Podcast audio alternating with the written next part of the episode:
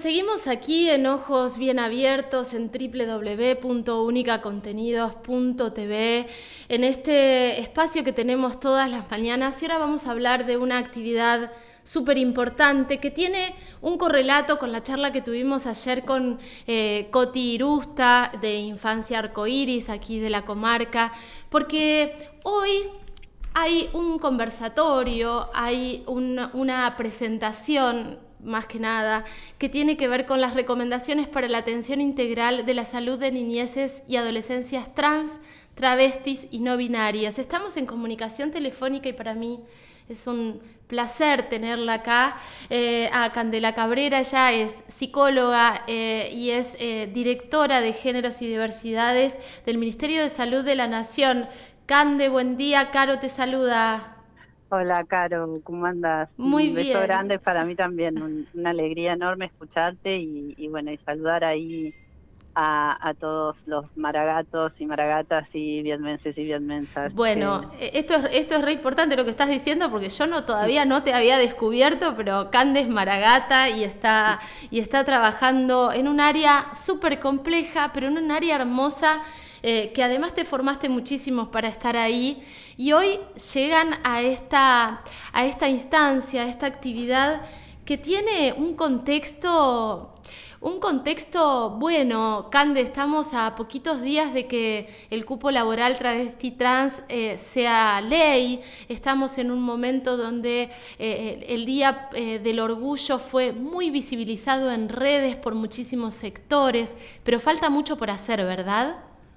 Sí, falta muchísimo, Caro. Yo aprovecho esta posibilidad que me das de poder compartir con, todas y todos eh, este material y contarles que desde el Ministerio de, de, Salud de la Nación se ha creado esta Dirección de Géneros y Diversidad que, como bien decías, tiene el desafío enorme de transversalizar la perspectiva de géneros y diversidad al interior del ministerio para que tengan impacto en, las políticas sanitarias. Y, en esto bien concreto que nos va a encontrar hoy a las 4 de la tarde presentando este material de recomendaciones para la atención integral de la salud de niñeces y adolescencias trans, travestis y no binarias, contarles a, a todas, a todos, a todes que es la primera vez que el Ministerio de Salud de la Nación emite y le habla a los equipos de salud de, nuestras niñeces y nuestras adolescencias trans, que es el primer material que nos va a permitir eh, continuar eh, sensibilizando, pero sobre todo transformando nuestros ámbitos de trabajo, nuestros modos de atención, nuestra manera de pensarnos. Vos que también tenés un recorrido en, los feminismos, pero sobre todo un recorrido en lo que hace a generar condiciones de, de igualdad. Sabés que este es un trabajo que, tenemos que hacer cada uno y, como sociedad. Y en este sentido el Estado tiene una responsabilidad y estas recomendaciones están en esa línea. Ahora, eh, Cande, es importante tener esto, que imagino que estas recomendaciones van a funcionar casi como un recursero y es abrir una huella en un montón de, lugares, porque eh, si hacemos un mapeo a nivel nacional, la resistencia que todavía existe del patriarcado frente eh, a, las diversidades es muy fuerte y es muy cruel. Y cuando hablamos de infancias, eh, se están vulnerando derechos humanos de la niñez y esto es gravísimo. Me parece que todavía no hay conciencia del tajo, de la, de la herida que puede ser una violencia institucional a la hora de ir a un consultorio. Sí,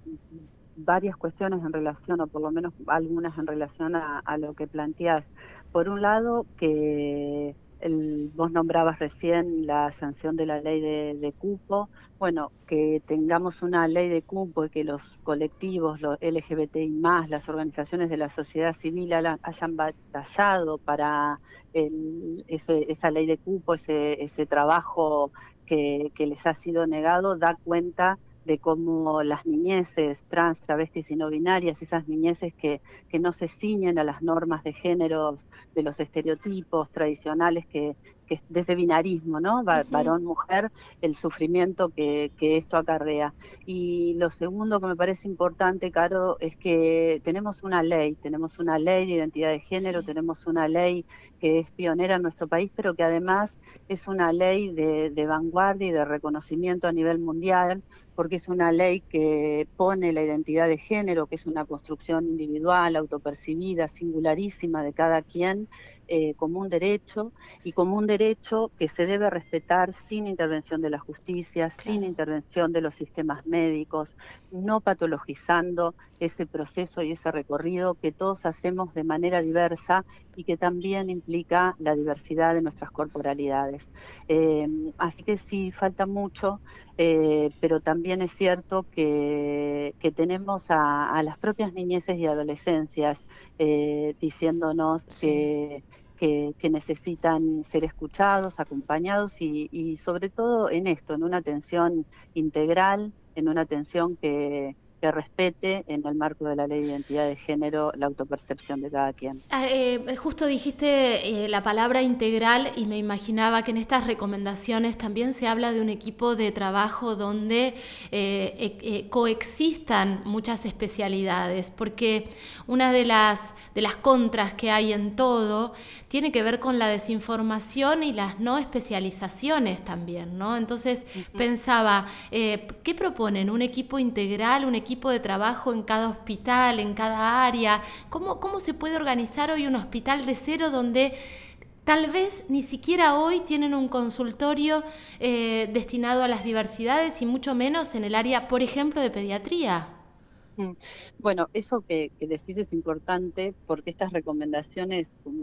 han sido elaboradas no solo por la Dirección de Géneros y Diversidad, sino por la Dirección de Salud Perinatal y Niñez y la Dirección de Adolescencias y Juventudes. Y eso tiene el sentido de poder llegar, de que puedan llegar a todos los equipos de, pediatría, de maternidad e infancia que se les llaman en, nuestro país y no solo a los equipos de diversidad. Y la otra cuestión que es importante de lo que marcás, cómo debe ser ese equipo, ese equipo debe ser integral. Las niñas, los adolescentes tienen que acceder al sistema de salud. Y lo que sucede es que todos los actores del sistema de salud tienen que generar esas condiciones de respeto a la ley, de trato digno, eh, porque la primera cara con la que uno llega cuando llega al sistema de salud, al centro de salud, al hospital de, una ciudad, eh, muchas veces es la persona que está en la puerta, es el administrativo que, te recibe, y, ahí empieza eh, el primer desafío para el sistema de salud, ahí empieza el primer desafío para toda la sociedad,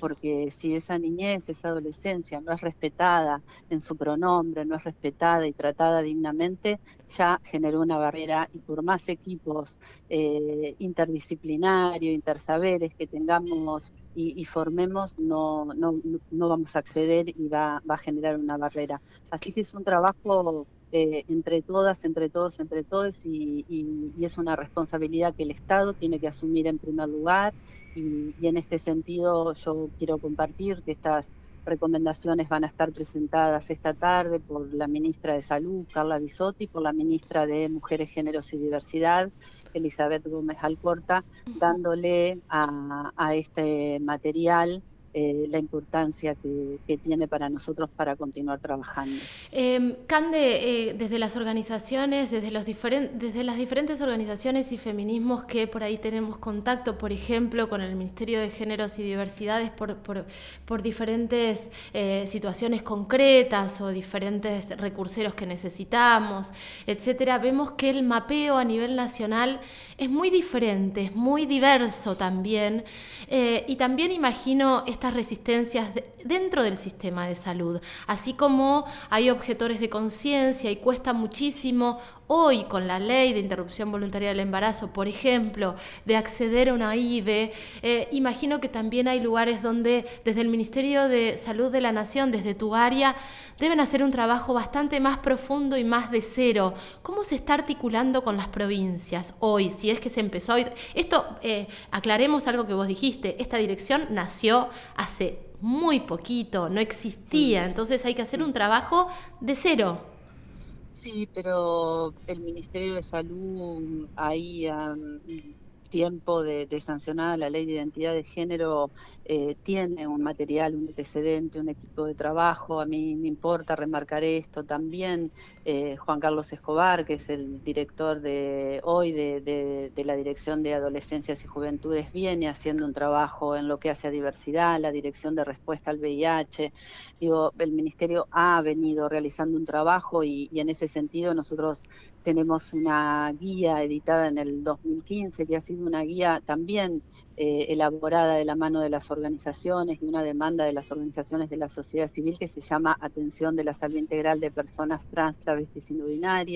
Y, esa guía es muy valorada y, ha sido una primera apertura al sistema en lo que es a la implementación de la ley de identidad de género. Desde ese lugar se, trabaja con las provincias, nosotros tenemos contactos con todas las provincias, tenemos referentes eh, con los cuales tenemos un, diálogo cotidiano en, todas las provincias del país, eh, distribuimos eh, insumos para tratamientos de inmunización, para inhibición puberal y hacemos un trabajo también de acompañamiento y capacitación. También en el marco del COVID y la pandemia hicimos recomendaciones y fuimos acompañando para garantizar los, los tratamientos y, la atención. Por supuesto que falta, por supuesto que el sistema de salud eh, es heterogéneo y hay distintos recorridos y trayectorias, pero yo quiero valorar especialmente el trabajo que hacen los equipos que, que, trabajan con esta población en cada rincón de las provincias, a veces, como decís, con muchas resistencias, porque como bien sabemos, hay una una condición estructural, cultural de desigualdad que producen los géneros, que es la que hay que, erradicar, pero mientras eso sucede, eh, hay trabajadores y trabajadoras que de la mano de las organizaciones, yo insisto en esto, porque marcan el rumbo, marcan la brújula y están ahí todo el tiempo eh, ubicando por dónde tenemos que, seguir trabajando, eh, hacen un trabajo muchas veces a destajo, pero bien valioso y que por supuesto que como Estado tenemos que, fortalecer, acompañar y esa es nuestra responsabilidad. Totalmente, totalmente. Y pensaba también la responsabilidad que tenemos nosotros, nosotras, nosotres, no solo los que comunicamos, las que comunicamos, sino la sociedad en general. Digo, empezar a, a mirarnos un poquito para adentro, empezar a entender también y a leer, a informarnos, porque la desinformación hace que la cosa sea cada vez más cruel, ¿no? Digo, para, para una infancia trans, una adolescencia trans, un comentario de cualquier persona es una puñalada. Entonces, me parece que, que, también como sociedad tenemos una responsabilidad de informarnos, de saber, de escuchar, de respetar, de ser empáticos, empáticas. Nos pasa en una, bueno, ahora no hay reuniones en familia, pero en reuniones en familia, en reuniones con amigues, nos pasa todo el tiempo que cuando aparece un tema siempre existe alguna resistencia. Bueno, empezar a trabajar también como sociedad. Y hoy, hoy Cande, la actividad es destinada a quién?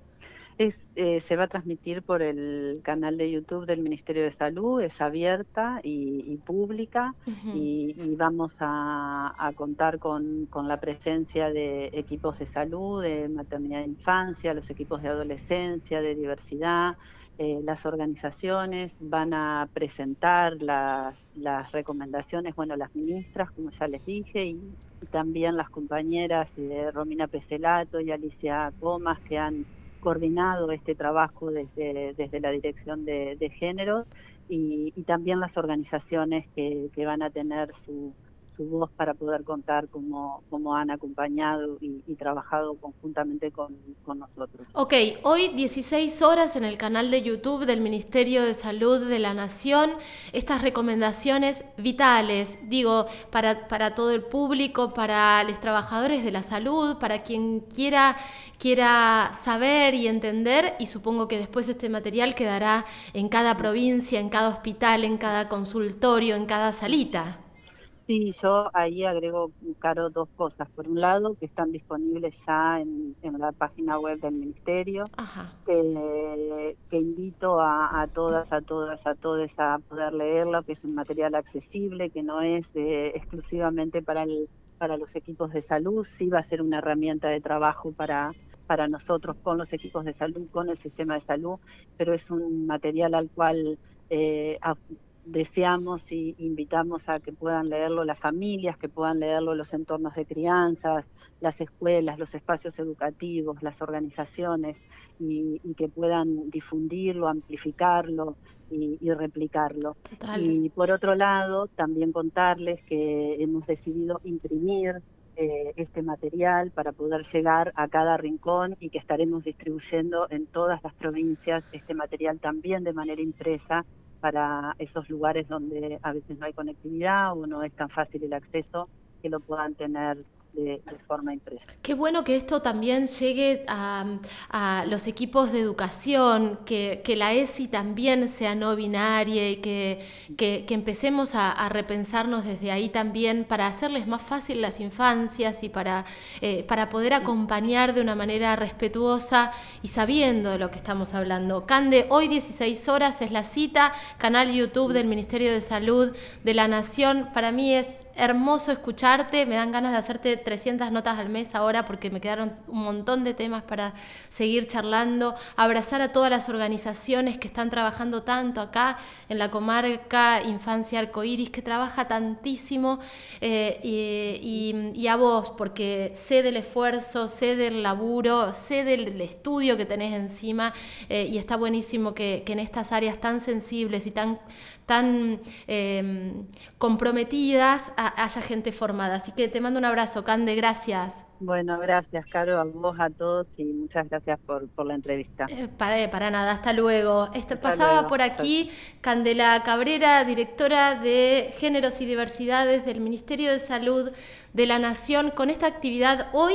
16 horas, en el canal YouTube del Ministerio de Salud de la Nación.